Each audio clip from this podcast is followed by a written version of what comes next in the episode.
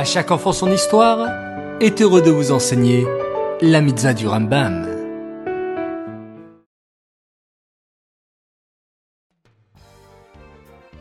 Tov les enfants, j'espère que vous avez passé un excellent Shabbat et que vous êtes plein de nouvelles forces pour une nouvelle semaine d'études des mitzvahs du Rambam.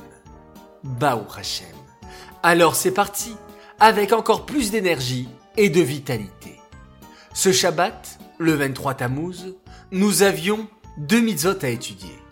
Tout d'abord, la mitzvah positive numéro 73, qui est la même qu'hier, et qui nous ordonne d'avouer nos fautes devant Hachem afin de lui demander pardon.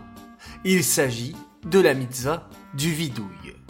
Ensuite, nous avons la mitzvah positive numéro 10, qui nous ordonne de lire la prière du Shema Israël le matin et le soir.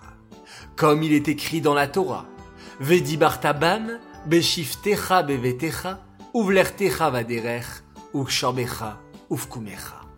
Tu en parleras chez toi ou en voyage avant de te coucher et quand tu te lèveras. Ça te rappelle quelque chose, n'est-ce pas?